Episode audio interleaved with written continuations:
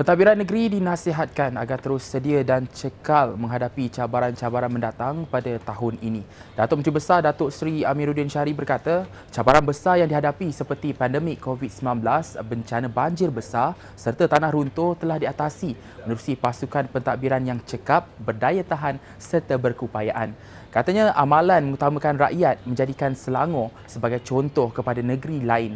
Beliau berkata demikian ketika berucap sempena Majlis Amanat Tahun Baru 2023 yang berlangsung di Dewan Jubli Perak Bangunan Sultan Abdul Aziz Shah Shah Alam pagi tadi.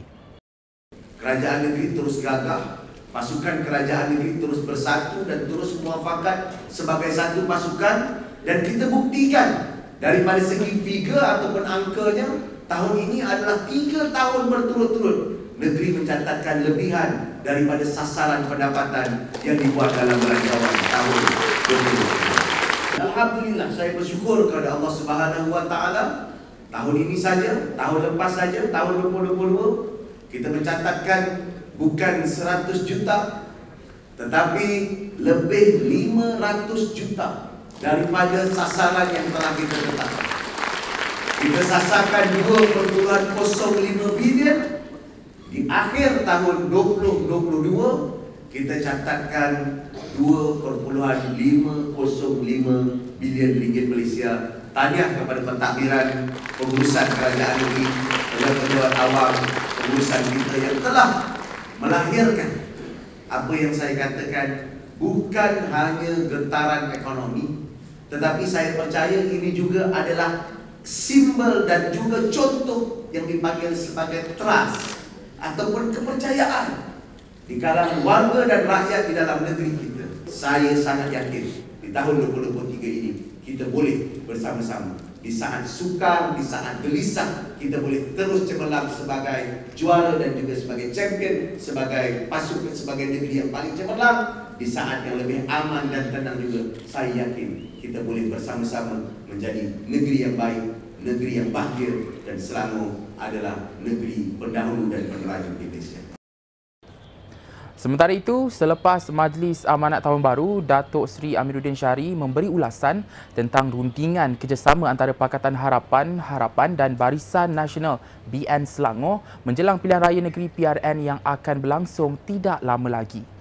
Uh, within this week or early next week, I will announce some things. Uh, today, I will highlight in my uh, meetings, in the ESCO meetings, to make certain decisions. The latest by end of this month that we will determine what the type of collaboration that we have to So after that, uh, by February onward, that we have to prepare for uh, pelihara ini. Secara informal sudah ada dengan beberapa orang yang saya temui dalam majlis-majlis dan acara tetapi belum lagi officially uh, biar saya selesaikan dulu mandat uh, di kalangan PH mandat di kalangan parti keadilan sudah diperolehi untuk memulakan perbincangan dengan melihat berbagai senario dan uh, saya hanya perlu putuskan di kalangan PH lah tapi basically saya tahu tidak ada tentangan cuma kita kena melihat formulanya.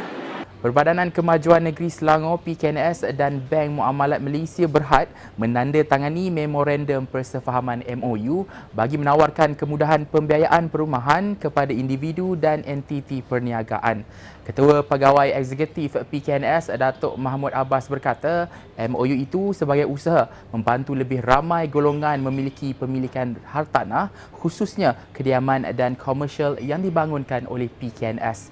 Menerusi kolaborasi tersebut, Bank Muamalat menyediakan pembiayaan akhir dengan tawaran khidmat nasihat pembiayaan menerusi Bank Jaminan Kredit Perumahan SJKP dan skim Rumah Pertamaku SRP buat individu. Pada masa sama, perniagaan khidmat nasihat kemudahan fasiliti untuk industri kecil dan sederhana SME yang melibatkan vendor dan rakan niaga turut disediakan. Beliau berkata demikian selepas menandatangani MOU tersebut bersama Ketua Pegawai Eksekutif Bank Muamalat Khairul Kamarudin tengah hari tadi. Kebanyakannya nak rumah tetapi tidak layak mendapat uh, pinjaman terutama sekali dapat 70% yang 30% tu tak boleh nak bayar yang itulah saya rasa dengan adanya bank muamalat di sini uh, ada garanti di mana orang-orang itu kalau pendapatannya cukup ya bank akan uh, menilai uh, permohonan untuk mendapat 100% pembiayaan ya uh, uh, kepada uh, pembeli ini. Kehidupan yang tenang dan nyaman menanti anda. Perbadanan Kemajuan Negeri Selangor PKNS tampil dengan projek Pansapuri Moden Intana Ria 3 yang dilengkapi 3 bilik tidur dan 2 bilik air dengan keluasan lebih 900 meter kaki persegi. Intana Ria 3 merupakan projek perumahan kos rendah terbaru daripada PKNS yang dibangunkan di kawasan berkeluasan 2.83 hektar di Seksyen 7 Bandar Baru Bangi. Selain terletak di kawasan yang strategik, Pansapuri ini turut dilengkapi kemudahan asas serba moden dan dua parkir kenderaan bagi setiap unit. Untuk info lanjut mengenai kediaman ini, orang awam dijemput datang beramai-ramai ke majlis pelancarannya pada Sabtu dan Ahad 14 dan 15 Januari 2023 bermula 10 pagi hingga 4 petang di Jalan 7 Palang 1F Seksyen 7 Bandar Baru Bangi. Hubungi talian WhatsApp 010-928-0187 atau dial 03-5022-0187 untuk sebarang pertanyaan. Majlis Bandaraya Petaling Jaya MBPJ memberikan sumbangan sempena Tahun Baru Cina bernilai RM250 kepada 60 penerima yang terdiri daripada golongan B40 termasuk orang kurang upaya OKU, ibu tunggal dan warga emas. Majlis penyampaian diadakan di Dewan MBPJ SS3 Palang 14 Taman Sentosa Petaling Jaya pagi tadi dan disampaikan oleh Datuk Bandar Petaling Jaya Muhammad Azhan Mat Amir. Muhammad Azhar berkata sumbangan perayaan bukan sahaja hanya tertumpu pada perayaan Tahun Baru Cina, malah perayaan lain. Tambah beliau, pemberian sumbangan tersebut sejajar dengan matlamat MBPJ untuk menjadi bandar PJSSR 2030 iaitu Petaling Jaya Pintar, mampan dan berdaya tahan menjelang tahun 2030. Dengan sumbangan ini kita haraplah ya, ada memberi sedikit kegembiraan kepada mereka nak nyambut hari raya ini eh, dan hopefully kita doakan mereka ni semua akan terus bahagialah bersama keluarga eh, dan insyaAllah ikatan antara kita dengan mereka eh, PJ Madrid dengan dia hopefully ada uh, dan untuk masa depan yang lebih baik Ibu kepada Menteri Besar Perak Datuk Seri Sarani Muhammad Aminah Muhammad Yusof meninggal dunia pada 11.15 minit malam tadi akibat sakit tua. Allah Yarhamah yang berusia 75 tahun menghembuskan nafas terakhir di kediaman rasmi Menteri Besar Perak di Jalan Raja di Hilir Ipoh.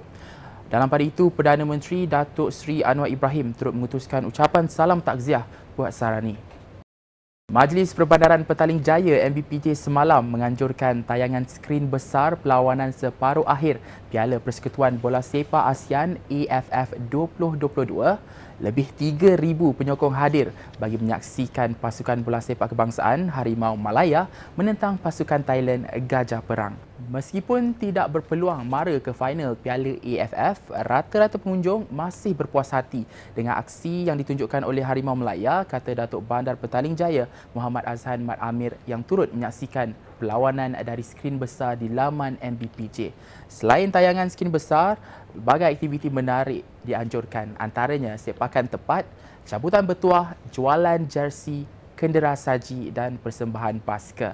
Turut hadir Adun Seri Setia Halimi Abu Bakar yang mengucapkan tahniah kepada pihak berkuasa tempatan atas usaha menayangkan perlawanan sengit semalam secara skrin besar. Untuk malam ni selain pada big screen yang kita adakan eh, dengan kerjasama Jabatan Belia Sukan Negeri Selangor, kita adakan uh, macam fun game lah. Eh, macam tendangan, uh, penalti, menimbang bola dan kemudian kita ada juga cabutan-cabutan bertuah eh, kepada pengunjung-pengunjung yang datang.